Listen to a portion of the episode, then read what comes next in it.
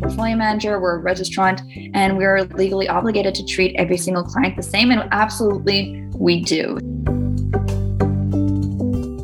This episode of the CE Drive podcast is brought to you by Business Career College. Business Career College is a leading provider of financial services education, including the life insurance licensing program, the entire set of courses leading to the CFP certification, which is actually where I spend most of my time teaching and where I have met many of the participants in these podcasts. We also provide continuing education credits, live classroom and webinar instruction in support of the Elder Planning Counselor designation, and a few other odds and ends in support of folks in the financial services industry. You can find the full catalog of course offerings at www.businesscareercollege.com. Hi, and welcome to the CE Drive podcast. This is Jason Watt. In today's episode, we're going to have uh, Ray Zadri, who is from a real insurance firm, a sort of traditional insurance brokerage. And he's going to talk about how he got into a relationship with a, a digital asset manager, what some people call a robo advisor. And we're going to see um, Mona Zabit from the uh, digital asset manager in question uh, come on and sort of represent that relationship. I was really grateful for Mona for her ability to come on I find sometimes with firms like this, there's a little bit of hesitation from the compliance side, but uh, her compliance department was really good. Um, they they gave the episode a listen and uh, we're happy with it, and here we go. So I do like that. I really appreciate the willingness um, for folks from investment firms to get out and uh, talk about their business model. Today's episode is good for life insurance credits in all jurisdictions. Um, if you're in Saskatchewan, where there's a cap on your number of investment credits, you got to watch that. But otherwise, should be good for life insurance credits in all jurisdictions. It'll be good for a financial planning credit from FP Canada, an IAS credit from Advocis, um, professional development credit from IIROC, and client management techniques is the category for the MFDA credit. So we are getting those MFDA credits as discussed. The object for today is a, uh, fridge magnet. Uh, when my wife and I travel together, we often pick up fridge magnets. Um, I don't think we've actually been to Zagreb together, though. Uh, Zagreb, of course, the uh, capital of Croatia, and this building where I've never been. I don't know why. I guess I must have bought this at the airport or something to prove that I'd been there. Um, it's the Croatian National Theater. no idea. I had to Google it. Um, but, anyways, there you go. Um, Zagreb, not a city that I would uh, necessarily go back to. I love Croatia, uh, but along the coast, it's great. So, Split or um, Dubrovnik, where I've never actually been, but I've heard great things about, and I've been further north. I've always had a great time on the coast of Croatia. Uh, don't go to Zagreb for tourist stuff. All right. Um, I know you don't come from my tourist advice, and sorry if I've offended anybody from Zagreb. You can email me. So let's uh, roll into the interview then and hear about uh, Ray's journey to using a digital asset manager. Hi, I'm here today with Mona Zabit. Mona is the manager customer, of customer success at Nest Wealth. And with Ray Zadri, Ray is a manager here in Edmonton with uh, Faith Life Financial, a longtime insurance industry veteran. And Mona, you've been around the investment industry for a few years now as well, right? Can you just give us maybe a quick bio beyond that, each of you? We'll start with uh, Mona. Absolutely. So, um, as Jason mentioned, Mona Zabit working in the customer success department at Nest Wealth. Uh, prior to Nest Wealth, working at traditional investment shops, uh, you know, Fidelity Investments Canada or Natixis Investment Managers, always partnering with financial advisors. Um, what's different recently is that now I'm in the fintech world. So, still continuing to partner with advisors, but really looking to incorporate a digital aspect to their business as well. So, really trying to transform the way they do business. But, longtime fan of working with advisors, just looking to do it a little bit differently now. And just before we hear your uh, bio here, Ray, can I, digital asset manager is that maybe a preferred term here? For what yeah, digital digital wealth provider, digital asset provider. Um, you know, sometimes you'll hear robo advisor, but I think as we'll discuss today, we'll see why we are not a fan of that always. I, I have good reasons for it. Although I it's still my uh, hashtag of choice when I talk about them because it's short. But uh, yeah, that's it. And uh, Ray, a little bio for yourself. Yeah, I, I, I came I come from the engineering world. I used to be an instrumentation technologist. I used to write shutdown programs for boilers and then they go boom. Actually, I reverse engineered them so they could be safe enough to get an insurance policy. It was kind of mm-hmm. weird because I wasn't in the insurance business yet, but yeah. now I understand that. So I kind of I screwed up when my son got diagnosed with autism about all the mistakes I made that I didn't insure him, and I because I didn't know. So nobody it's nobody's fault. This is I just wasn't informed. There's no way to find this stuff out. So after taking a leave of absence, I started doing this on a bit of a part time basis, and then I kicked it into full gear and went full time with it. And my my thing is today is to make a difference for people. That's my number one priority. Uh, I, my role's changed. I'm now district manager of Western Canada for Faith Life Financial. So my role is to make a difference for their clients and also a difference in their careers, which is something that excites me, is to build people's careers. Yeah, perfect. And of course, very education and sort of training focused, Ray, which uh, I think that that keeps us always connected. So that's yeah. great. Thanks. Yeah.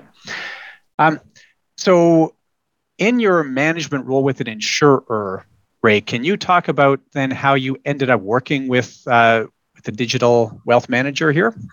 Yeah, it's it started uh, back in paper form, where there was no term robo advisor or nothing. I was introduced to a gentleman on the Advocis. He's an Advocis a sponsor, big supporter here in Edmonton, and of course we're both on that board. Was Jonathan Gold introduced me to uh, a different way to manage people's money on a really high level and uh, and and I understand that. And you know, I, I talked to even our guys. Is I think insurance advisors aren't the ones to handle it because none of us have designations behind our name like Mona does to say that we actually really know how to do that. We need help. We need support to do it correctly.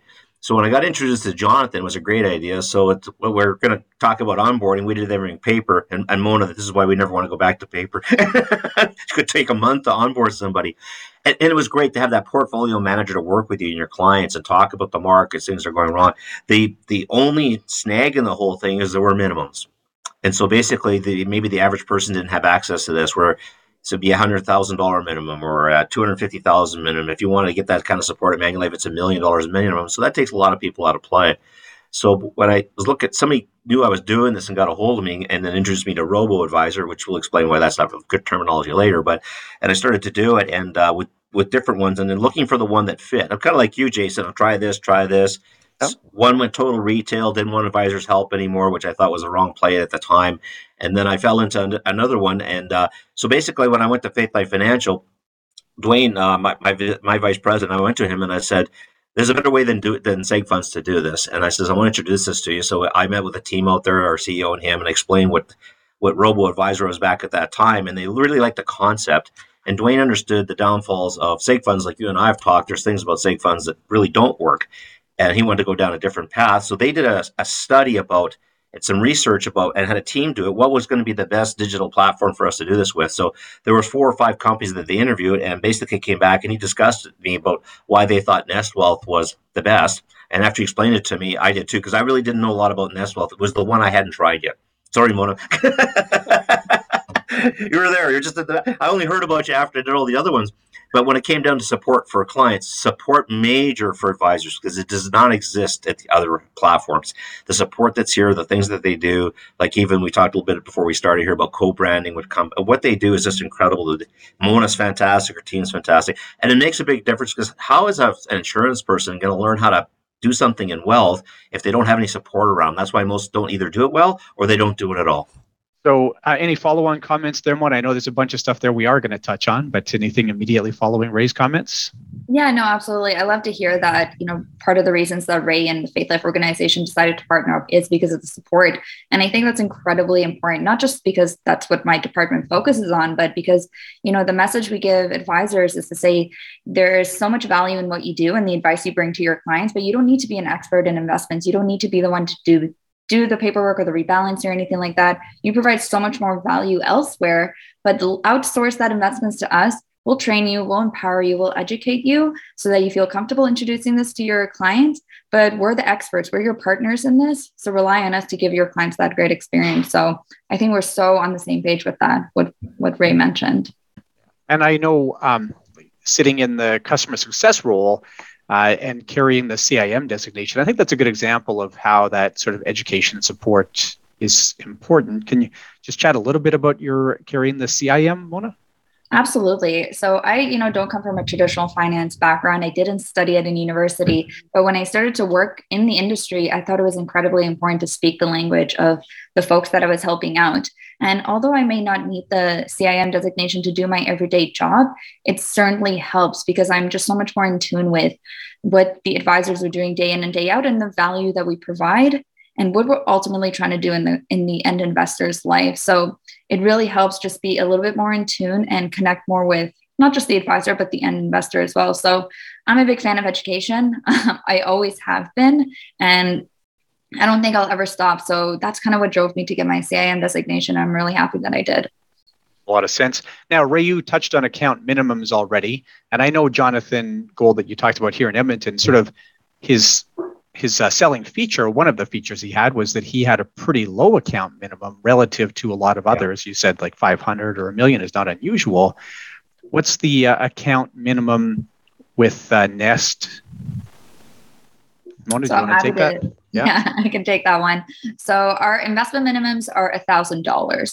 So you can open up an account if you need um, with below a thousand dollars. Just be mindful that it won't get invested until it hits a thousand dollars. So we have folks who open an account, set up a monthly PAC, right? Set up a two hundred dollar PAC, knowing eventually they'll get to a thousand dollars. Absolutely, that's no problem. But it's a thousand dollars if you want to get your um, actual funds invested. So a thousand dollars really is our minimum. And Ray, you uh, sort of said, well, not maybe everybody needs seg funds. I don't want to put words in your mouth here, but can you talk a little bit about how you decide whether because I know you still use some seg funds. So, yep. how do you decide whether somebody's in a seg fund or whether you send them off to your uh, your digital partners here? Well, and, and actually, it's really helping me with that is your spreadsheet that you and I went over about you know the seg fund guarantees, and uh, it's really guarantees that are you know bypassing probate. As the guarantees and stuff that we found out, they they really don't work, and there's charges to do that. It creates high MER, so that's where you know that's why I don't use them. But if somebody needs to bypass probate, it's it's great because it's got the real it's got a life insurance wrapper, so it really is a true beneficiary. It's going to do that. I have a case last year where I helped uh, uh, a, client of Faith Life that didn't have an advisor, helped her son. She was passing away, so we put her. I think it was four hundred thousand dollars into a seg fund, and thirty days later she passed away. Boof, no probate. Boom, they already had their money to them in a couple weeks, wired to the states everywhere, and that's what made that so easy that we could do that. To me, that's the one role where it happens. So but where, where it doesn't fit to is I think people's insurance people do that. And I go, well, somebody 35, 45, 55 don't need that. This lady was in her late 70s. I got her I got her seg fund in her late 70s because you can. There's no underwriting. So basically take advantage of the other stuff you can do and then move it over there later. And yeah, that one works out particularly well. And I, I obviously agree there's not like mathematically the guarantees just don't generally make no. sense on seg funds unless you're lucky enough to die in the first few months after you invest there. Um, you can only only somebody's wife would say that, uh, Jason. So, only I was, I was lucky enough that he passed away. yeah. So, um, but then the uh, so you're paying that you know that higher MER on seg funds now. The um, there's that sort of mathematical timing issue. But then something I do hear from advisors sometimes is this sort of behavioral pushback where people will say, well, you know, if I put the client into a product with a 100% guarantee, then I know they're going to stay invested through sort of turbulent markets. And I won't push this one for you, Mona, because I think you might not be able to answer this for compliance reasons. But Ray, I'm wondering here if, you know, we did have a little dip in uh, March of 2020. Um, and did you see clients who, um, who were making poor decisions then um, where, you know, a seg fund might have prevented them from doing that, but, you know, they, they let's say, could make that poor decision because they had direct access to their accounts or anything like that? I think the poor decision is not understanding the markets and sticking with the guarantee. And uh, of course, 100% is really hard to get nowadays, and it's actually really expensive, right? But I've always used an index chart, and I was taught that a long time ago. And I just got a new one here this week where Faith Life is going to get some too is that if you actually really educate your clients about how markets go down and how they come back, and since 1934, it's really interesting. In 1934, if you put $1,000 in the markets and didn't do another thing, or a balanced portfolio to this time, you'd actually have almost a million dollars in growth. Yet through turbulent times, and what I like about the index chart, it shows the Korean War, it shows the Vietnam War, it shows currencies, it shows elections for both U.S. and Canada.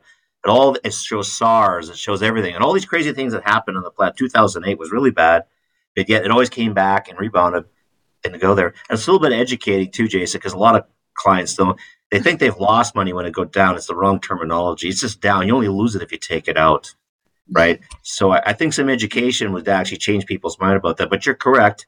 In the advisor world or any world, change is like a really, really tough thing, right? It's like it's like kryptonite. And I would love to add something to this because, you know, we witnessed in March 2020, there was a bit of dip and we kind of used this. We hadn't experienced anything like that, right? We hadn't been around in 2008. So we were wondering how will our clients react in these kind of down markets? And I think the benefit of Nest is that you have a team that you kind of consult with before you can take out your funds. So not only do you have your advisor, but when you reach out to us and you say, I want to liquidate my entire portfolio, we have a portfolio manager that reaches out and says, you know, may I ask what is the reason why I'm looking at your the way you answered your risk profile question. Seems like you don't need the money yet. And just giving them that opportunity to let us know what their fears were. In most cases, we were actually able to take people off ledge, off the ledge, right? So we prevented them from making a mistake. And as we saw the markets went up very well. So, of course, for those who stay invested, they were very happy. And we found that the only situations where people actually took funds out was when it was a legitimate situation where they genuinely needed the funds. But we were able to save people from making so many poor decisions because they had a great team of not only the advisor to help them not make emotional decisions, but also our portfolio managers to give them the facts and really walk them off the ledge at the last minute. And Jason, I can add to that too. I think Demona, the value of having Nest Wealth is I've had some clients email me over the bit too about, you know, what's wrong here? What's going on? What should I do? Should I like this? I don't know the answers. I, am a certified financial planner, but I'm not a I'm not a CIM. I don't know. So it was so cool to be able to connect them with a portfolio manager to talk it through, so they could feel good and understand what was going on. And that's one of the my biggest reasons why I did this is because I'm honest, I don't really know what's going on in the markets. All I ever knew is what a wholesaler told me. This is a great fund. That's what I always knew. I don't know if he knew that either, Jason, but we'll, I'll, I'll, ask him next time I have a, a, a coffee with him. um, so on that note of sort of communicating with clients, Mona, right? This is something that you would do both with your, and I'm going to your business to business clients and your sort of business to consumer clients. So like I, I'm going to say Ray here would be like B2B and know, I'm actually a um, you know a B2C client of Nest. Mm-hmm. So yeah, this is true for both sets of clients. Absolutely. So to give a little bit of background of how we have these different clients is at the inception of Nestwealth six years ago, we decided to set up shop and really focus on the direct to consumer. Any person who wanted to have an investment account, we wanted to give them access to technology and low fees where we kind of pivoted a couple years after that is because we had so many folks join the organization that had always worked with advisors. And they pointed out a main gap in our business model which was that a lot of our clients were missing advice really the power of advice. So we said let's create a platform that allows us to give in- investors hybrid advice. They have access to the technology they have access to low cost etf portfolios but they can still get access to um, a financial advisor as well so we do have some clients on our um, platform who came without an advisor, even though that's not um, an area that we market towards or a prospect towards. We, of course, did not kick those folks like yourself off of the platform. but most of the clients we get now come with advisors. And at the end of the day, you know, we're a portfolio manager, we're a registrant, and we're legally obligated to treat every single client the same. And absolutely, we do. So even if there's a client that joins our platform finds our website and just joins without an advisor, we will treat them the same, of course. Yeah, I mean that's one of the questions I get sometimes when we talk about this is, you know, people who um, maybe haven't tried setting up an account. And I always say, I don't care who you go to, but I think every advisor should go set up an account with one of the digital asset managers just to see, like, the difference between. And Ray, you talked about it. You know, how long it can take to get the paperwork done versus uh, what is really a seamless account opening process with the, you know, the digital asset managers. Um, so that idea of like setting up an account, it sometimes I think feels like there's two different compliance regimes, but that's not it, Mona. You have the same compliance regime as anybody else. Absolutely. Whether you're doing with paper and pen or you're using our digital onboarding tool, we're still bound by the same rules and the same regulations um, that we have. So think of it exactly as saying you're just doing it in a more efficient manner. Right. Any comments there, Ray? No, actually, I, what I believe is Nest Wealth helps insurance advisors stay way more compliant. Uh, you know, we don't they don't do uh, know your clients anymore. They don't. It, it's all done by Nest Wealth. You're, you're basically just a quarterback trying to help people onboard. Like onboarding seems simple. I have this little saying: it, it is simple if you know how to do it. It's like me fixing my car. I don't know how to do it, so I'm going to really screw it up. But if somebody taught me, I could do it. So I feel like the experience is that there's an advisor to help people through this. Also with different levels of technology now because we're using Zoom so much to do this, but to have them prepared so it's a good experience versus a two hour experience, which is frustrating, right? And if something goes wrong, and it has because it will, it's technology, the next day it'll get fixed because we just get a hold of Mona and team and they're fixed. But it, it is a great relationship that uh, I call myself the quarterback because you're the one corner because your clients are always going to get a hold of you first, but you're not going to answer them because compliance wise, NestWealth needs to answer all the financial questions. And as I understand it, then, right, you you want to be there sort of when your client is setting up their account with Nest, right? Yeah. I have a great example with Jonathan and me. I, I, would refer people to him at the time when we first started that he'd call them up and they wouldn't talk to him. So this this is kind of where I learned this. And Jonathan's going, I don't know why, and and I didn't know why either. So I asked one. I said, Hey, did Jonathan call you? Yeah. It said, uh, Great. So, well, you, you didn't connect with them. He says, well, because you weren't part of the process. If we're going to do this, I want you part of the process. So, John and I, Jonathan, years ago, changed our the advisor had to become part of the process, and all of a sudden, the referral thing just started to ramp like this instead of just sending people to do it on their own. Because we just, if you assume they can do it, you know what that's going to do for you a lot, right? So, I, am I'm uh, kind of the, the go-to guy with Nest Wealth at, at Faith Life, and uh, and then they come to me, and it's more about it's just to teach them how to make their clients' onboarding experience good and feel good. Because once it's done, it's a piece of cake. It just flows after that. Yeah. And Mona, can you elaborate a little bit more on you know when you get somebody from the insurance side, somebody like Ray who carries just an insurance license, no investment license? What do those conversations look like? What do you talk about in terms of fees or landing page or you know client onboarding? Yeah, absolutely. So, insurance advisors are really the bread and butter of our business, right? These are the folks who want to focus on the things that they're good at and the things that add value, um, financial planning or helping navigate the insurance world for their clients. But of course, they want to build a fence around their clients, right? They want to also recognize that they might have some money that is suitable to go into an investment product, but they want to keep that within the same family. They don't need to refer that elsewhere. So we work with a ton of insurance um, advisors to say, you can outsource this to us. We'll be your investment partner, similar to how you would maybe go to someone for tax advice or you can go to a lawyer. Consider us your partners in investments. And what we do is we, you know, my team focuses on training the advisor. These are the kind of things we train them on how to use the dashboard, what the experience looks like for you, what the experience looks like for the client. We share um, a slew of marketing materials and FAQs to get them comfortable. You know, what we don't do is sit there and discuss the market on end or discuss the products on end or performance, right? These are the things that maybe you know you would focus on if you were an MFDA or an IIROC advisor really the focus is on empowering them to use the tool and be feel comfortable mentioning it to their clients. So the training i think that we give advisors um, is pretty comprehensive in terms of empowering them and that's the focus. At the end of the day if they feel confident and comfortable speaking to their clients about this then we know we've actually done a good job onboarding them. That makes sense. How does that conversation differ if you're talking to somebody who's mfda or and i think you can do this for IIROC too so it doesn't, in fact, but I do want to add a disclaimer here. So regulation dictates that we are not able to pay out referral fees um, to an individual who is licensed with an MFDA or IIROC dealer. We do need to pay out our referral fees directly to that dealer. So we do have a couple instances where we have a direct relationship with an MFDA shop wherein their advisors are able to use our product and we will pay those referral fees out to them.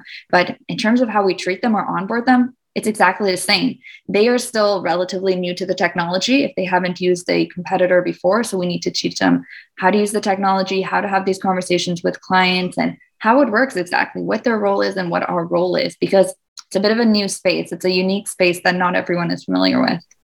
That's perfect. Now, Ray, you get sort of a landing page, like you have a personalized landing page for your clients. Can you talk about how that works a little bit? Yeah, I actually have it up here on my other screen. So uh, it's co-branded with Faith Life Financial and uh, and, and Nest Wealth. So it's just it's a fax thing and it's brilliant because you can uh, I have a couple reps. They put under their name. They go for learn more about digital wealth. They got a link to this landing page. They can put it on Facebook, Instagram. But it just it's a real simple little summary about everything that Nestwealth does, from uh, CIPF uh, insurance on your accounts to the low how the low fees work, the referral fees, and and they break it out. That's one thing I, I like about this world is the fees are transparent and they're and they're really really low. Uh, and of course, we I, am going to be watching the Super Bowl this weekend. I will be hearing some other competitors about fees for probably about four or five hours. so I know that's yeah. big in the industry, the fee thing, right? But it's just fun to be co-branded with somebody. Like I've been doing this for quite a while, from paper to digital wealth. I've never been able to co-brand with my name on it ever before, so it's really awesome. And, and the, and the co-brand even goes farther because I probably get this wrong. I think you own uh, Nestwealth owns Razor Plan. Is that right, Mona? Did I get that way right? Right. So Razor Plan is free to all our financial representatives, and it's co co-branded with us too. Like the reporting says, it's from Faith Life Financial, Ray Zadri. Uh, you go into your admin portal with uh, Nestwealth, the top right corner, there's a click button to go to Razor Plan, so you can do a financial needs analysis with your client. It's the same thing. There's a little electronic link. My guy's got Ernie for more about digital wealth. This is for uh, for a financial checkup. Click here. So these are all how we incorporate Nestwealth as our partner, and that's that's that's exciting for us because it, it, instead of having a whole bunch of people out there doing for us, it's better to have one partner on the wealth side to do everything with us. And and we're big fans of partners, just like with the you know, business career college, Jason. We're partners with you guys too about education because we believe in what you're doing. And I've always think a partner is the best person to have on side with them. That's Nest brings more than just the portal; they bring a lot more. That's great, Ray. Any uh, follow-on comments there, Mona? Yeah, I know. I love the plug with Razor Plan because it really just highlights the the ecosystem we're trying to build for advisors. And that was part of the reason why we acquired Razor Plan is because we say, well, what we want to do is give you more time to do things like financial planning. And, and we're like, well, why not also give them the tool to do that? And we love Razor Plan. It's an extremely nimble tool to use. And we find it's really um, impactful in terms of the reports that are generated for the clients. So any new advisor that joins Nest Wealth, what we give them is the opportunity to get access both to Nest and to Razor Plan to say we're very committed to your, you know, to your business. And we think that having this ecosystem available to you is really important. So we're excited in the future. We want to do more integration with Razor Plan and Nestwealth. So stay tuned um, for those updates. That sounds exciting. Um, and uh, Ray mentioned fees here. And can you give us a breakdown of fees, Mona? Yeah, absolutely. So there are three fees that you need to be aware of if you want to get a total cost to the end investor. The first one is, of course, our Nest Wealth management fee. This is the fee for us to open the accounts, to manage the accounts for you, and that's 35 basis points. So that's the annual fee for Nest Wealth. In addition to that, there's the portfolio MER. So this is the cost of the actual investments that you're buying. This is an embedded fee. And for our passive portfolios, it's approximately 13 basis points. We do also have active portfolios, and it is uh, 50 basis points. That's the portfolio MER. And finally, in addition to that, you do pay a fee to your advisor for the services that they provide. And that is a maximum of 1%. So that's the highest that we allow an advisor to charge.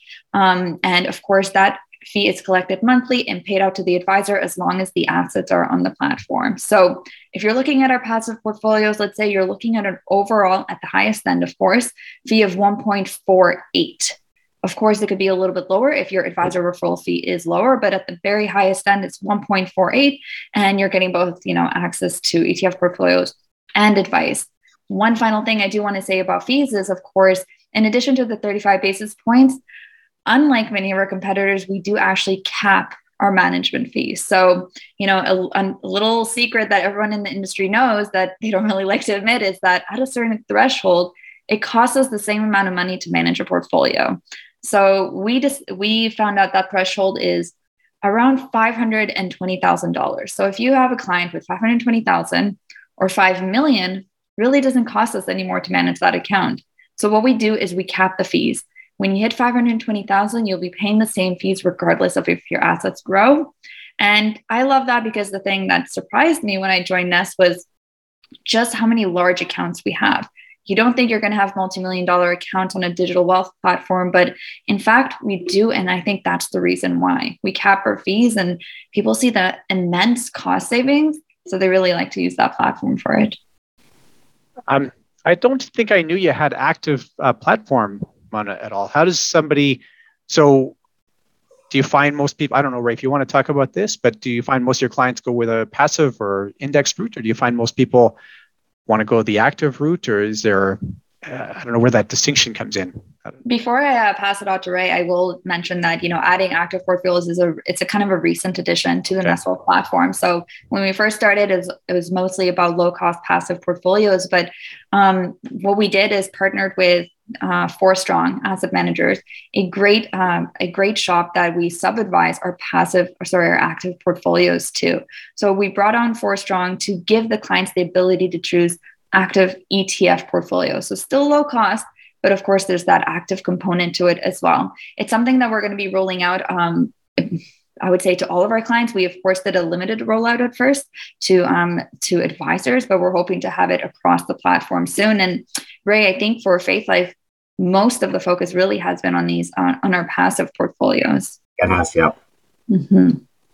Okay, that's interesting. I, I missed that completely, Mona. So that's good. Uh, good thing for me to learn. Um, and I won't honestly. Uh, I log in probably twice a year, so even when it goes live, there's a slim chance that I'll ever see it. So yeah. Well, you're the ideal client, Jason. If you're not logging in every day, it probably means you're doing well because you're not going to make emotional decisions. I know the whole bar of soap analogy here, right? So yeah. If, if you want to go insane, check it every day. Yeah. yeah, absolutely. You will be jumping off a ledge because this is that. Just just check it once in a while too, right? Yeah. So yeah. yeah. That's it. Convenience is not always our friend here. So yeah. Um, now, can you talk, Mona, about who owns the relationship and, and how this works? I, know this is sort of a big question, and I know this is something you have to be very careful about. So take us through this. Uh, who owns the relationship? Absolutely. And I appreciate you asking that question because we get this question from advisors, we get this question from clients, and we want to be super, super clear that it is Nest Wealth who owns the investment relationship. So the investor is a client of Nest Wealth, and we are a portfolio, a discretionary portfolio manager, and a registrant. So all of the suitability requirements, the you know um, investing needs, everything like that, lies directly with Nest Wealth. We have the fiduciary duty to the client, so it's really important for advisors to understand that when they refer one of their clients to us, they really need to allow us to do our job, meaning determine suitability, asset allocation, getting their funds um, invested, and having those conversations with their clients. That being said, we're always happy to include advisors in that conversation. So, in the communications we send out to the clients, we CC the advisor so they're aware, they know what's going on. But ultimately, every decision has to be made between the end investor and Nest Wealth, meaning the end investor needs to give us the green light to invest their funds. It can't be something that the we take from the discretion of the advisor. So, you know, oftentimes people come in and say, "Well, what's my role? What can I do? What can't I do?" Um, and we always like to let them know what those things are. And it's really never a problem. It's just kind of a learning curve in the beginning to know that what's on side and what's offside. But just to be super clear, it is Nest Wealth who does ultimately own that client relationship and you even used the F word there, fiduciary Mona, right? And anyway, all right. So yeah, she used it the right way too, Jason. and, and, this is something I think is worth pointing out that you have a statutory fiduciary duty to your clients as a portfolio manager. That's a that's a pretty clear thing. Absolutely. Um, yeah, thanks. That's I'm glad you highlighted that. Um, Ray, can you talk about then how you manage the financial planning relationship when you have the sort of investment chunk, let's say, carved out or dealt with by this third party? So, well, it's, and it's funny you say fiduciary responsibility because we actually have one too that a lot of people forget from when they write their LLQPs is that we're not supposed to go out and find the way to get the best returns. We're supposed to find the one that down, down you know, when the downturn comes, where all the risk is taken away. And I think w- without a portfolio manager, you're not going to be able to do that, especially you know, like what we have here, we have a conservative pool, a balanced pool, uh, growth pool. That everybody in that pool, and most people end up in balance. We'll use that for an example. So my son's in there with a four thousand dollar TFSA. Some guys in there with twenty five million dollars. They rebalance. Everybody changed at the same time, and I think that's where my fiduciary responsibility and advisor is very important because I, I, I was explaining to uh, somebody about onboarding. Well, what would be different? Well, say, what if I had 250 clients? And I had to change everybody in the month of like last March, right? She goes, what's my odds of getting that done in 30 days? She goes, none, because it's going to be a piece of paper. I got to do this. So the rebalancing thing isn't happening enough for people out there. Uh, so I think that's that's the important part. And and so from you know financial analysis, I think when, we're looking at people's statements and stuff, is uh, is the fees, how they're working. You know, I, I an example about fees. So I had a, an example of a seg fund that I was helping somebody. They showed me their statement, did an analysis. It's not my client because I work with other people's clients nowadays, but MER was 2.86. Uh, returns were way below where the TSX was since 2014 and because but nobody's ever given them advice on this their entire life since they opened it up because it's a small account. And that's kind of the problem in the industry is I don't, I don't believe any account's too small because I, I take on people's kids because why? Because one day they're going to have jobs and who knows what they're going to be doing someday. So my largest clients as a broker came from a kid doing $50 a month when they were in school going to college so through that analysis like that we can find out what's not working right what's well and especially using razor you don't have to worry about updating cpp oas you know inflate it's all done for you automatically that's why i and I think being a professional, you should do that instead of using an Excel. A lot of guys still use Excel spreadsheets. You got to wonder, did they make an error? if, if they actually given you, no one's better at Excel spreadsheets than uh, Jason. Trust me. he's, he's, a, he's an Excel god by far. But that part of it is so important and to incorporate them with Nest Wealth and then, you know, their estate planning. And I think, I think the other thing too is, uh, that we bring to the table is we bring a lot of free benefits. Because I always joke about this, but the one thing that most people don't have enough of in the country is a will, right? And why is that? Is the reason is really simple because they got to pay for it. they want to pay for it. So if if you're uh, if you're a client with Faith Life, you get a free one. So that also builds into now we got Nest Wealth, we got the Razor Plan, then the whole thing really encompasses itself. You know the financial pyramid we talk about. I, I, I and we felt without Nest Wealth that without that partnership, we weren't completing the financial pyramid because we didn't have a really good wealth solution. And a lot of it was the rebalancing, the fees, all that stuff like that. Like I, I go on Morningstar, I look all this stuff up and I help people through the whole thing. But I think that's what we bring to the table with the whole thing. I, I hope that answer is kind of a long answer, but I, I think that's helpful from a perspective um, position. Ray, now Mona, can you talk a little bit about how Nest does ongoing client servicing? So you've got the account set up and you know, I've been there for two, three, four years. What am I going to hear from Nest and, and how's the advisor involved in that? Yeah. So, really, when you're going to hear from Nest or anytime there's any updates to your account, meaning we've made any changes to fees or there's anything that's pertinent for you to know, or if there's any kind of regulatory updates, You'll certainly hear from us once a year when we need to do our annual reviews to see if there's been any changes to your life circumstances. That would mean that you need to change the answers to your risk tolerance questionnaire. And in turn, we need to change what your portfolio looks like. So, at a minimum, you will hear from us annually. Um, but then you'll also hear more so the important changes to the platform you don't hear from us, I would say we really do try to be respectful of the advisors and we don't want to be bombarding their clients with too many updates. We're not going to be sending them, you know, articles and things like that just because we know that they are also in touch with their advisor. So we really try to minimize the amount that we reach out to the clients, the things that they're absolutely important important for them to know that is required kind of by the regulators for them to know or anything that would be actually impactful or, or, or helpful for them. Um, but we do try to um, reach out to our advisors a lot right? We do have quarterly newsletters that we send out or quarterly webinars or training webinars and things like that to empower the advisor to have these conversations with their clients as well. Of course as long as it's compliant right? The things we focus on is not go to your clients and speak about asset allocation or performance. It's go to your clients and speak about you know how they can better use the technology or the tools to get the information that they need. So you know lots of training available for the advisors and for the clients. Of course we keep them up to date but without bombarding them. That's great. Thanks. Um, any comments back to that ray? Yeah the the newsletters, the webinars, uh, we get, like one of the best things we get to find out what guys drop their uh, MFDA licenses. We had a guy that was a guest of ours on a webinar we are doing for Faith Life yesterday. But all these people that we can access. But I, I, to tell you the truth, this is the first digital platform I've been on where actually that's been available. There's no update emails to there. There is to there is to the client, but to the advisor, there's nothing unless it's, unless the client's getting sent something you do. With Nest Wealth, there's just tons of information always coming out, and it's really really awesome you know, to uh, why TFSA, you guys have great calculators too. So yeah, if they're awesome in how they do that, and they they really keep everybody in the loop.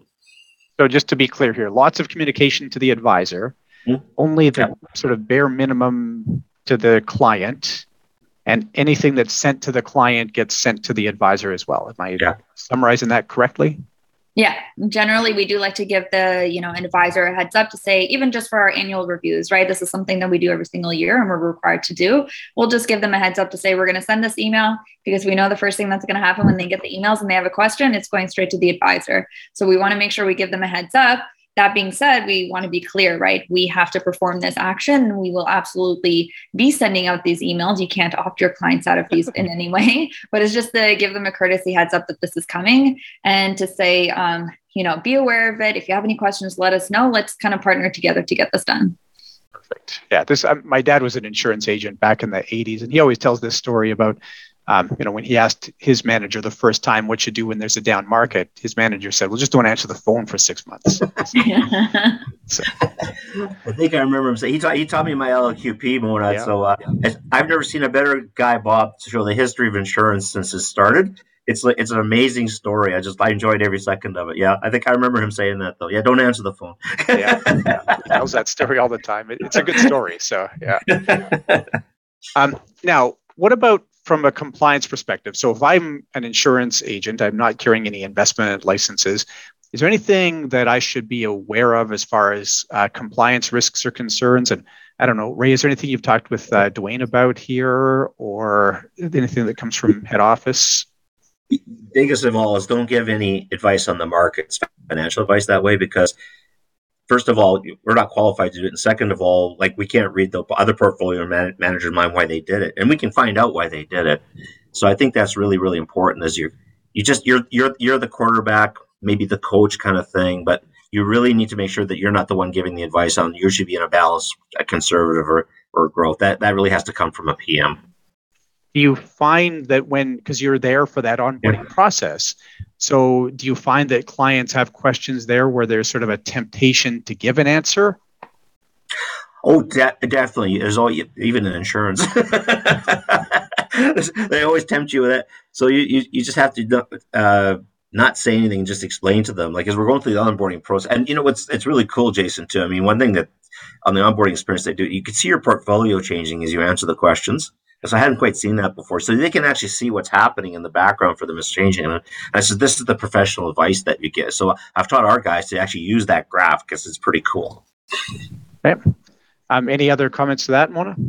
No, I like that. You know, it is of course um, can be sometimes challenging because if a client is directly in front of you and they're asking you a direct question, you don't want to seem evasive, but really it's just, you know, going with that partner aspect to say that's a great question and we have an amazing investment partner who's happy to answer those questions for you. And what we try to do is arm the advisors with good marketing materials that are client friendly they've been approved by our compliance department they answer things like what are what is going in their portfolios and what the process is. So hopefully they can utilize those pieces which are approved by our compliance department and they're good to be used with your clients. So that hopefully those answer a majority of the questions. And as ray mentioned it's really transparent what the clients are going into. As they're onboarding you know we have the little donut as we call it which breaks down the different asset classes that they're going into the percentage of each one.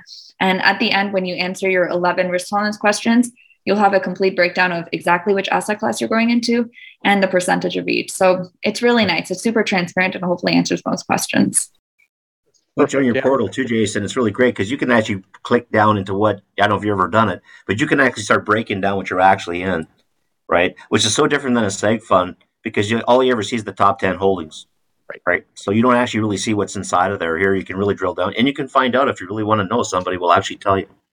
And usually with a seg fund, you're looking at the top ten holdings eh, three or six months ago too. So, yeah, yeah, yeah, it's changed a lot since then. That. Uh, that that expertise is so valuable. Like like I've always joked about this is not to downplay anybody, but you know, like carrier that I use most of the seg funds with, I used to get the department get to meet a portfolio manager at a lunch and learn, and he said, "Hi, my name is da da da, and I'll see you next year. I gotta get on a plane and go." and I always joked about that because after I met Jonathan, I went, "Wow, this is really powerful coaching and advice for clients."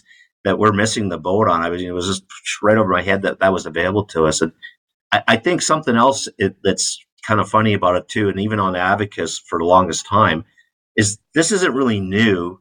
The the, the portal's new, and the what Nestwealth's doing new, but the, these other companies have been around for a long, long time. Like ETFs are not new to the industry and all the things they've done before. Uh, it's just the education of where they're around. And I, I my job interesting story about you know Advocis is it's always about taking care of the consumer, which is extremely important, and taking care of us, but consumer first. Insurance, great. So I was my role was to bring in speakers like Jason knows, so that I always bring the best practice guy in. So I discussed with him after about the wealth one, and I says I don't think Advocis has the consumer's heart or uh, you know, protection at the best. Why? We're talking about all the funds, we're talking about the agents, we're talking about all this, but it says, what about all those people out there that are orphans that don't have an advisor? No one's managing anything. It's just luck. Just roll the dice and let it roll. It's pretty common knowledge that if you have an account at a bank and you don't have a million dollars, you're never going to get a call. So we're really helping the consumers help do something with their wealth. And these people need help probably more than anybody else because this is their retirement. This is everything. You know, I've never worried about a multi multi. I've never worried about LeBron James' retirement. he's doing he's doing good, but th- that consumer out there, and you know what? He says we actually never thought about that and uh, about there's a different way to do it because they kind of were anti-robo for a long time. When I was on the board, I was the only robo guy. Put my hand in the air. Everybody's as dumb as dumb, and it wasn't because anybody didn't like it. It's just they didn't understand it. It's just a just a lack of understanding what it really does.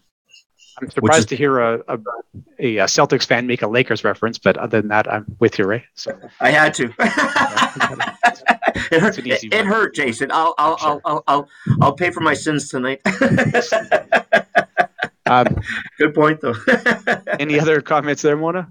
Yeah, I mean, what Ray touched on is something that's very common in our industry, which is that there's a ton of misconceptions. Um, I think some of the misconceptions we get is brought on by the industry itself, right? We get advisors yep. that say, well, you're my competition. You're trying to steal my clients from me. Not necessarily. I know you're a little bit peeved by the four Questrade commercials you saw today, and it may look like we're coming after your clients. But that's certainly not the case, right? We really want to partner with advisors so they can do what they do best. But we also recognize that you know, look at the disruptive transformational companies like Uber, Amazon. Why is it that we don't treat our the financial world with the same kind of lens to say that it needs to be transformed and it needs to be more accessible? You know, the higher ups in my company might not agree, but I think that not every single person is a, you know, would benefit from using Nest Wealth, but it's pretty darn close. I think most people would benefit from using Nest Wealth because they get access to wealth, they get access to these accounts.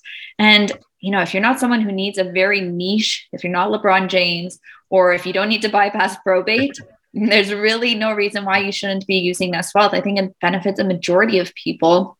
And it gives also the average person access to wealth, right? My family, when we first came to Canada so long ago, we perceived investments or having access to the stuff as only for high net worth clients or the very wealthy. That's just simply not the case anymore. And we want most Canadians to know that they can get, get both financial advice, but also access to investments. So I think that's what I love about what Nest is doing. Um, it's, it's treating everyone the same, right? Whether you have 50,000 or 5 million, there's really no reason why you shouldn't get the same access and efficiencies. That's and I'm just going to concur, Ramona. I tell people that that you're actually getting that now too. You're going to get you get what the wealthy get, right? I always tell people wealthy people aren't in seg funds. they're not using seg funds. Matter of fact, they're probably paying lower fees than a lot of people. But this is you're in you're in you're in where wealthy people are now getting their money managed. So you're getting that extra performance to do that.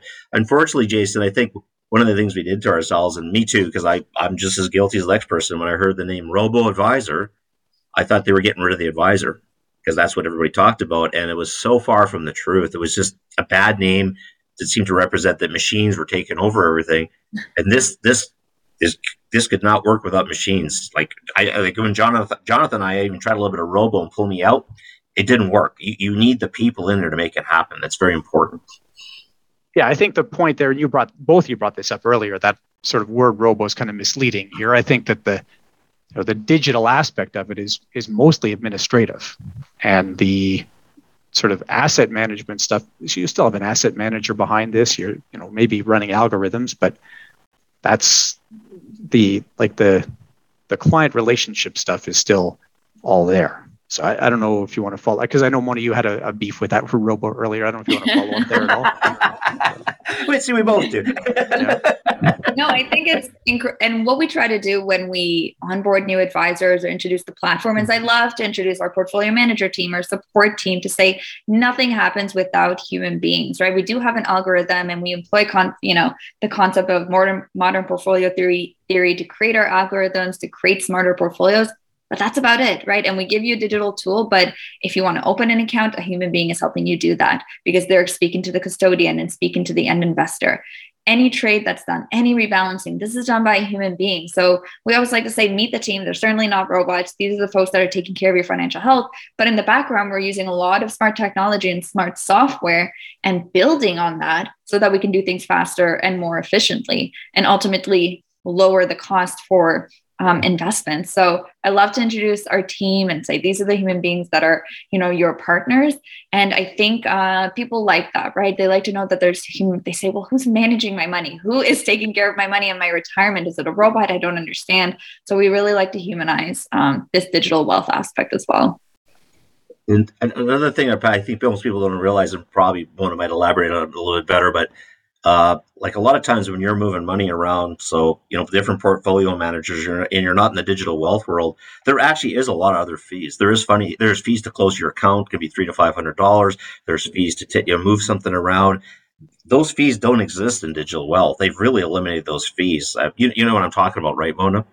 Yeah, no, absolutely. Yeah. People ask, well, what if I want to pull my money out? You know, is there a fee to do that? Um, and things like that. And uh, no, it's really nice because you get to set up either withdrawals or contributions and no fees to you. But I would be remiss to say that, you know, we do still have, um, you know, custodians who we partner with and who do manage the funds. And they have fees, uh, certain fees, like if you want to do a, a, wire transfer or one of those kind of things that are not in your everyday, those might incur a fee. But in terms of adding money to your account or taking money out, there's no additional fees. It's all covered in your management fee that you have. And just account types here. So you obviously have RSP, uh, RIF, LIF, LIRA, uh, non-reg TFSA. What have I missed? Then you have any group products, group RSP? So aside from that, you know, we have all of the registered and non-registered. Obviously, a notable exception. Uh, we have corporate accounts and in trust for accounts as well. Um, the main one we do not not have are RDSPs. So, and that is, of course, you know, a limitation of the custodian that we have. It's not an account type that they can open. And you've probably heard me say a million times, you know, that we're about digitizing wealth and giving that client an efficient experience. Um, if we were to offer RDSPs, it would be done completely manually. So, really against the vision that we have and the services that we want to offer the client. So, it is a big gap in you know our service offering, but it is the only account type that we currently don't offer. Yeah, that being the RDSP said, we, has a million moving parts to it, and I I get why it's just not tenable. But yeah, I know you and I both have one, so we know the the pain of opening one. yeah, and sorry, Mona, I, I interrupted you. I apologize. No, absolutely, and no, I appreciate uh, kind of the business reasons why maybe some custodians don't offer it, and it's certainly something that I understand. But um, it is something that we hear often. It is a bit of a gap in the industry because not a lot of our competitors either um, have access to this account type. Um, maybe that will change in the future, again, as we create better efficiencies, where we could take a more complicated account type like an RDSP, but do it more efficiently. So, from a business perspective, they say, okay, now this is something we can include. But that's again, we just got to work towards that. But you did ask about group um, or a group RSP yep. platform. And we do. It's actually a different line of business. It's called Nest Wealth at Work. And what we do is offer small and medium businesses a group solution. So if you are working with a business and they're looking to add something, you know, and they're maybe turned off by the cost or the solutions that they have previously were very expensive or very cumbersome, we do offer a solution that's very nimble and at zero cost to the actual employer. So no cost for them to implement it. Um, very nimble, kind of digital, along the same lines of you know our other platforms, which is transparent and easy to use. So Nest Wealth the Work, it is a separate kind of agreement and setup. But again, a lot of um, advisors do use it to add to their kind of ecosystem. So Nest Wealth the Work or Nest Wealth Plus, the investment side, and Razor Plan to get that full package of offering. Yeah, yeah. As uh, I have a couple financial representatives that are going to be using. We kind of do a one-off if people want to do group RSPs, but it kind of goes back again to like they both don't know what they're doing, but somebody at Nest Wealth is holding their hand to help them process the whole thing. The other side is a lot of people don't realize that when you're in a group RSP plan, uh, you're actually you're actually the manager for your own funds. I have a I have a, a, a pension plan. I get emails of if you want to change something, here's how you change it. There's no one to talk to. so you're getting that again that high level wealth experience in this kind of a group plan that just doesn't exist in the group RSP plans at all with anybody. Yeah, that's that's really good. That's a good summary, I think, of uh, sort of the relationship that you've built here between uh, Ray and Mona. Any parting words for us? I'll give you the chance first here, Mona. Anything that we should have asked that we didn't talk about, or any follow-on comments? Yeah, I just really encourage anyone who has questions or is curious about the platform to reach out to us. Um, as we said, there are a ton of misconceptions about what can be done on the platform and who this is for. And what I hope we've been able to highlight today is that this is actually appropriate for a majority of investors and also many advisors who really want to kind of take back time to focus on the things that are adding value to the clients' lives um, and want to still be able to offer investments to their clients or reach out to us. We're always happy to have a conversation and we're always happy to give referrals as well. Speak to the folks who are using the platform. You know, as Ray mentioned yesterday, we had a longtime user come and speak to the Faith Life team talk about his experience using the platform. So we're all about building that community as well. So happy to chat with anyone who's interested and really tackle those misconceptions and really just get rid of that robo advisor term, hopefully forever. Ray, any uh, last words from yourself? Yeah, I'd like just to say some some advantages. Uh, like I, I, think we, I probably I wrote this down. I didn't bring it up, but one of the advantages is that uh, uh clients can actually tr- tr- uh, deposit money at their own bank accounts themselves instead of getting a hold of me to fill out a piece of paper and initiate the whole thing and they can change their addresses themselves they can have redemptions themselves because there's an email that goes around so that's incredible service i i think i think it's amazing that you can do that and uh, the other thing i think for for advisors is uh like there's no KYC. You don't have. I, actually, it's kind of funny. You don't. You don't even have a file on your client on wealth management anymore because you're not really allowed to have one. So the time saver on that, and of course the, the big of it, and then uh, higher residual income because of the way it's kind of funny. The fees really go down for clients like extremely low, yet you're going to get a higher residual come as an advisor, and uh, clients don't mind that at all. And I, I think you're just you're future proofing your the your future. And because my last comment is a change is a coming, right? I, I'm edge ETF set a record last year. That's what all basically Nest Wealth is ETFs with companies like Vanguard, Forstrong. She's mentioned some some really strong companies that do that. They're they've record sales last year. They're expecting record sales in 2022. It just keeps going like this, so it's not going away. So the problem with some advisors, they turn a blind eye. That maybe if I just don't look at it, it'll disappear. It's not going to disappear. And then I talked about these four quick points about yesterday from Advocis because you know me, big fan of Advocis and what they do. But here, what they're doing is just four quick things. Is uh, if you want to be a financial advisor or financial planner in Ontario going forward this year, you're going to have to have a designation or you can't say that anymore. Right. So that's a change coming. The uh, self regulatory organization SRO, and I knew this was coming because it's just pandemic, as they announced that they're going to put MFDA and IIROC together. There's a change coming. And it's in the last report I got, it's leaning towards this kind of a platform that this is the platform of the future. And it, it's really interesting why they're talking about it. They're talking about from the client perspective, like you said, the consumer now. They're not talking about it from the advisor perspective. I don't think anybody took my advice in that meeting I told you, but it's just by chance. I'm just a little advocate guy, Jason. yeah, yeah, me too. Yeah. yeah, the other one is is these fees and these things we talk about. CRM3 to seg funds is coming this year, which means the transparency that I told you I love, and I'm looking at them again the, at the fees that it's there on, on on our landing page. The fees are all broke down, and we can see exactly what's going on. Those large fees and those guarantees and the cost of them are going to become transparent on people's statements, and that's going to be something people are going to have to explain. And a lot of people are in that world because they don't want to do CRM2, so they go to SEGs. But in this world, it doesn't exist; it's not there. So an advisor, it just really helps you out. And the last thing is, I hate sales charges. Low, deferred, whatever. I think they're crazy. Why are we doing that? We're supposed to be helping the client. When I, when I met Jonathan Gold, one thing I learned in the portfolio management world that he was in and Mona's in and everybody else is in, that doesn't exist. It's an MER and there's nothing else you can do about it. And that's the way it should be if it's about the consumer. And finally, on June 1st, 2022, they're banning deferred charges in Canada. So, whether people like it or not, change is coming if you don't embrace it, it's going to kick you in the butt. Just like Amazon did the shopping. Same thing Mona was talking about. yeah. Okay. Um, well, that's great. I appreciate both of you taking the time here. And uh, Mona, I know it's always uh, it's tough to do this kind of thing in a you know tight compliance environment. So we we get to see some good answers. I appreciate that. And Ray, really good of you to uh, sort of peel back some layers on the relationship. Everybody, thanks so much for your uh, time and your expertise, and have a wonderful day. Okay, the number for today's episode is six. The number for today's episode is six. Now, Ray asked me a question about seg funds, or we had a comment about seg funds in there about the guarantees and how the guarantees are not necessarily that useful. And um, I did a little bit of a, I don't know, a breakdown. This is something I would expect to hear, although a much, much later version. This is not, I know, the quality of research that I would expect to see on Rational Reminder, but it's the kind of thing I would expect to hear on the Rational Reminder podcast. Here we go. So in uh, must have been April of 2019, I had this question about the extent to which seg fund guarantees are worth it. Okay. And I have a whole bunch of data here. This spreadsheet has uh, 498 rows of data. It's quite long. Uh, we go over to columns well into AF. Column AF is the last full column here.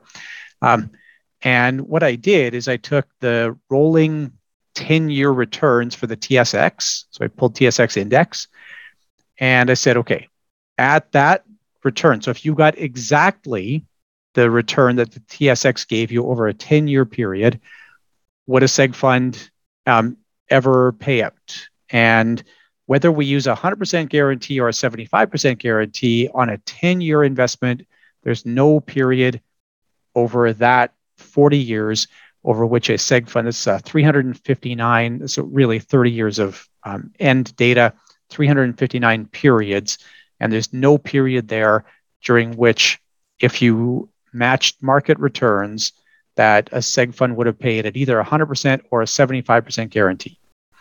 And if you underperform, then 100% guarantee seg funds do start to pay out. So the way that 100% guarantee works is if you sacrifice something, you take a lower return, well, then the guarantee is more likely to pay. So if you had underperformed the market by 2%, then about 10% of the time, a 100% guarantee seg fund would pay out. Okay, fine.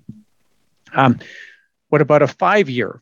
So on a five year basis, so if you, and I know there's no five year guarantees available, I did this to sort of approximate dying in the first little while after buy your seg fund. So then if you get exactly market returns on a five year span, a 100% guarantee would pay out 11.5% of the time. A 75% guarantee would still never pay out. Now, if you underperform the market by 2%, then a 100% guarantee will pay out more than a third of the times, uh, 37.23%. A 75% guarantee will still not pay out. And then um, I do have some uh, six month data here. And over six months, you do see more often where the seg fund will pay out. Um, that's a little trickier, and I have to break down some of those numbers a little bit further to get something consumable. Um, anyways, the point is that in any sort of time horizon out into years and decades, that a 75% guarantee or 100% guarantee in a seg fund is really not all that useful against market returns. Now, I'm not to say there's no reason to buy seg funds. I still think they can be useful for creditor protection. Not a huge fan of confidentiality provisions. Uh, bypassing probate could be handy depending what province you're in. So, not to say nobody should own seg funds. I own some seg funds, but I just think that sometimes the guarantees are oversold. Now, I'd love to see some data around what Mona gave us um, anecdotally in the interview. I asked her that question about whether or not people stayed invested as sort of a contrast to the story with seg funds that people stay invested because of the guarantees. I don't think people understand the guarantees will stay invested personally, but what do I know? Um, I'd love to see some data. So I don't know if somebody on the insurance side wants to bring me data that demonstrates that seg fund investors are more likely to stay invested through a downturn. I'd love to see it. Maybe the DSC thing shows up there. I don't know. Anyways, why don't you join me again in uh, two weeks' time? In two weeks, we're going back to a group benefits topic. So that'll be good for A&S credits. Uh, Dave Patriarch from Canadian Group Insurance Brokers is going to join us and look at their new product that really approaches risk in a way that I think is very friendly for small businesses. Thanks very much and enjoy your continued studies. Thanks very much for joining us. You'll be able to do your quiz by creating an account and subscribing for $15 a month or $150 a year at businesscareercollege.com. Those who subscribe on an annual basis will also have access to three half day continuing education seminars covering a variety of topics and capturing a range of different continuing education credit requirements. In order to get your credits for this episode, you'll have to do a short five question quiz. You'll need the number that I went over just after the interview, the object that I displayed at the beginning of the interview, and you'll also have to recall a few details, nothing too challenging, from the episode. Once you have completed the quiz, within the course where you did the quiz, you'll be able to click at the top right corner, and from there, you'll be able to choose the option to view wall certificate. That's how you'll see your CE credits. Hang on to that, although the system will hang on to it as well. I would like to acknowledge the efforts of a few people in getting this episode to air. Jocelyn Lord, Rennie Wong, and Sushami Pamalupaket are the amazing marketing team at We Know Training, which is Business Career College's parent company. Sush also does our video content. Joseph Tong composed the theme music and does the sound editing for every episode, as well as uploads the episodes to all audio platforms. Maria Nguyen takes care of all our CE approvals.